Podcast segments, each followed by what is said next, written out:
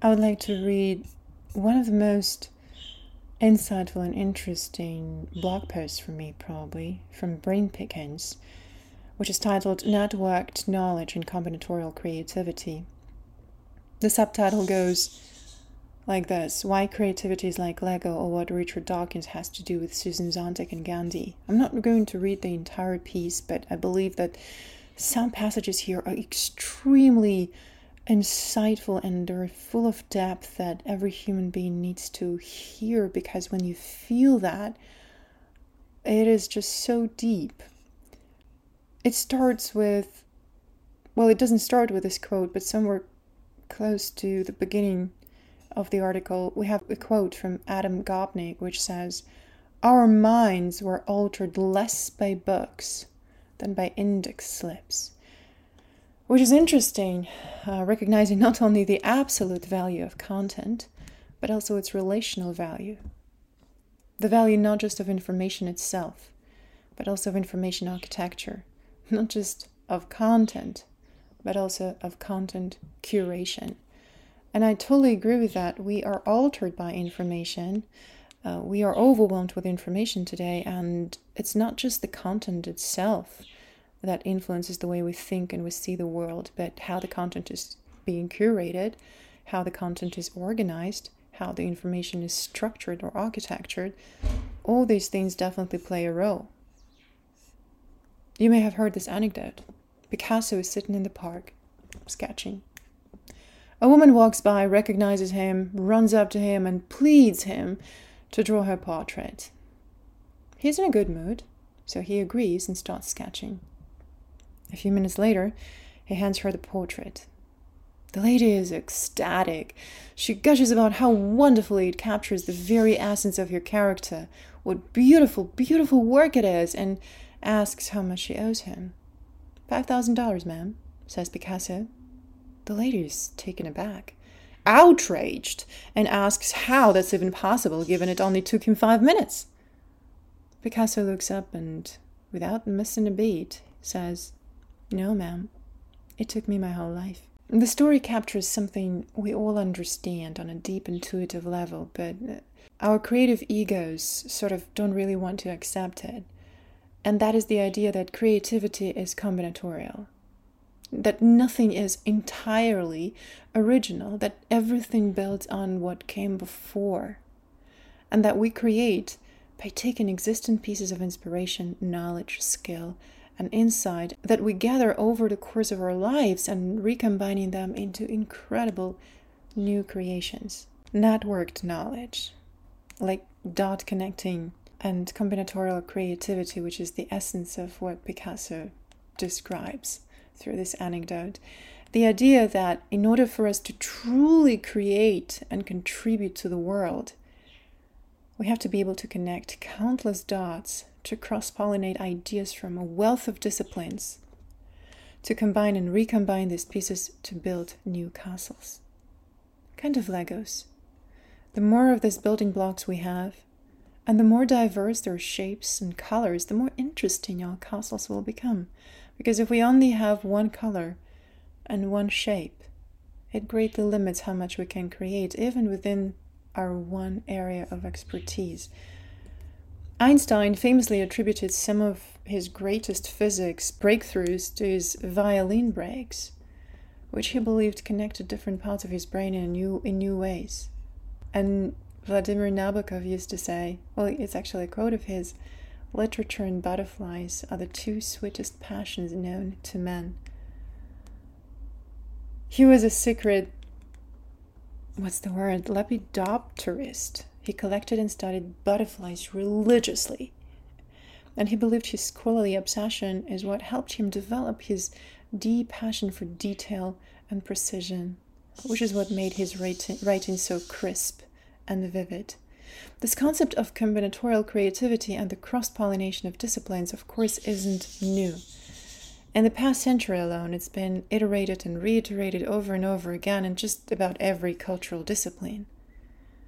In 1952, iconic designer Alvin Lustig wrote in an essay I have found that all positions men take in their beliefs are profoundly influenced by thousands of small, often imperceptible experiences that slowly accumulate to form a sum total of choices and decisions. In 1964, neurophysiologist Roger Sperry drew an analogy between neurons and ideas. He said, Ideas cause ideas and help evolve new ideas. They interact with each other and with other mental forces in the same brain, in neighboring brains, and thanks to global communication in far distant foreign brains. In 1970, French molecular biologist Jacques Monod proposed that what he called the abstract kingdom, a conceptual place analogous to the biosphere populated by ideas that propagate much like organisms do in the natural world. Monod wrote, Ideas have retained some of the properties of organisms. Like them, they tend to perpetuate their structure and to breed. They too confuse, recombine, segregate their content. Monod said ideas have spreading power and propagate infectivity. We see this today with the language of viral ideas. In 1976, Richard Dawkins, in his iconic book The Selfish Gene, coined the word meme for a similar concept. Examples of memes are tunes, ideas, catchphrases, clothes fashions, ways of making pots, or of building arches, just as genes propagate themselves in the gene pool by leaping from body to body via sperms or eggs, some memes propagate themselves in the meme pool by leaping from brain to brain via a process which, in the broad sense, can be called imitation. And I like this last part because it makes me think about the cliche we've all heard a million times. Imitation is the sincerest form of flattery. But in the context of this domino effect of ideas, it seems imitation might well be the sincerest form of ideation. In 2010, Steven Johnson writes in his excellent Where Good Ideas Come From The great driver of scientific and technological innovation in the last 600 years has been the increase in our ability to reach out and exchange ideas with other people and to borrow other people's hunches and combine them with our hunches and turn them into something new. I like to think of it this way we take information from it synthesize insight, which in turn germinates ideas. And then we take these ideas, ours and those of others, we toss them into our mental reservoir where they sit and sort of just float around until one day they float into just right alignment to click into a new idea. Now, implicit to this idea of combinatorial creativity is the admission is that nothing is truly original, at least not in the sense of being built from scratch, and that can be hard. There is a lot of resistance in the creative ego to that idea, but there is plenty of evidence for this ecosystem of influences and inspirations. In art, Nina Paley photographed archaeological artifacts from the Metropolitan, Metropolitan Museum of Art and animated them to illustrate her point all creativity built upon something that existed before, and every work of art is essentially a derivative work. In animation, in his visual essay entitled Versions, Oliver Laric explores the reappropriation of images by looking at how Disney recycles animation. In design, there is a Flickr set called Similarities that exposes examples of graphic design that borrows heavily from older work.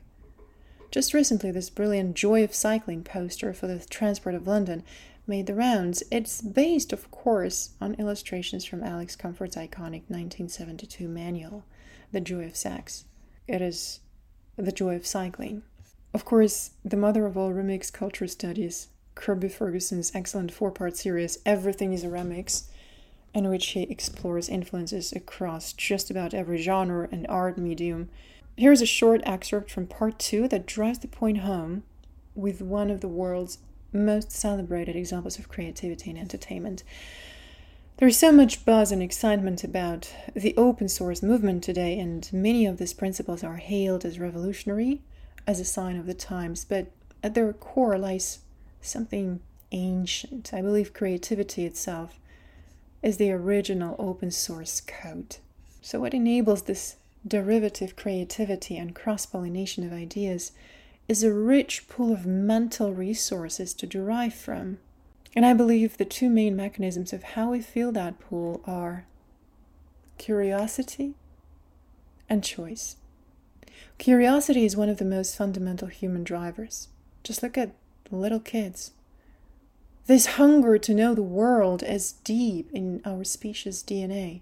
Jim Coudal, one of my big creative and curational heroes, once said, Our number one value isn't in any of the skills we have, it's that we're essentially curious. But curiosity without direction can be a taxing and ultimately unproductive endeavor. Choice is how we tame and channel and direct our curiosity where we choose to allocate our time and energy and ultimately what we choose to pay attention to. Your decisions about allocating your personal time, energy, and talent ultimately shape your life's strategy. Susan Sontag said once Do stuff. Be clenched, curious, not waiting for inspiration's shove of society's kiss on your forehead. Pay attention. It's all about paying attention. Attention is vitality. It connects you with others. It makes you eager. Stay eager. Much of Buddhist philosophy centers around the same idea this balance between what's being phrased as intention and attention. Our intentional curiosity about knowledge and growth, and our choice of where to focus our awareness, what to pay attention to. So that I think is the role of information curators. They are our curiosity Sherpas who lead us to things we didn't know we were interested in until we, well, until we are, until we pay attention to them. Because someone whose taste and opinion we trust points us to them, and we integrate them with our existing pool of resources, and they become a part of our network knowledge and another Lego piece in our combinatorial creativity if information discovery plays such a central role in how we fuel our creativity and thus in our creative output, then information discovery is a form of creative labor in and of itself. And yet, our current code of ethics for respecting and crediting this kind of labor is completely inadequate. We have clearly defined systems for what's right or wrong in terms of crediting creative products across text, image, video, and different media, from image rights to literary citations. But we don't have the same ethical principles for sources of discovery. And yet, in a culture of exponentially increasing overload, it's through these nodes in the information ecosystem, these human sense makers, human synapses, if you will, that this very text or image or video finds its way into our mental pool of resources. So, when we choose to take that recognition away, to not acknowledge content curation or information discovery or whatever we call this, we're essentially robbing someone of their creative labor and perpetrating another form of piracy. Whether we call it link love or the via crediting, giving credit online is incredibly simple. It's much easier than doing a proper literary citation or clearing image rights, and yet there is precious little of it online. And for publishers and curators, it's not about getting traffic or monetization or any of those dreadful SEO terms. It's about something much more deeply human. The same thing that I believe underpins every human aspiration and action. And it's as true of suicide bombers as it is of the greatest artists and poets. And that is the desire to matter in the world, to be seen, to know that our existence makes a difference, that our creative and intellectual labor is of value to the world. It's quite telling, I think, that the amount of work that went into the manuscripts written in the Middle Ages made them the most lavish and expensive books to produce at the time. And I have to wonder when did we lose this sort of creative meritocracy in how we treat dot connecting content curation in today's culture? When did we stop valuing the enormous amount of effort and time and thought that goes into culling and connecting ideas that shape humanity's creative and intellectual direction.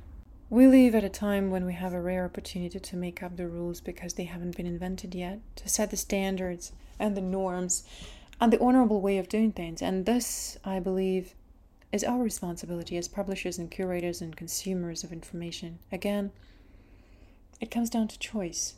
The normative models we choose today will shape how much our culture will value this form of creative labor tomorrow.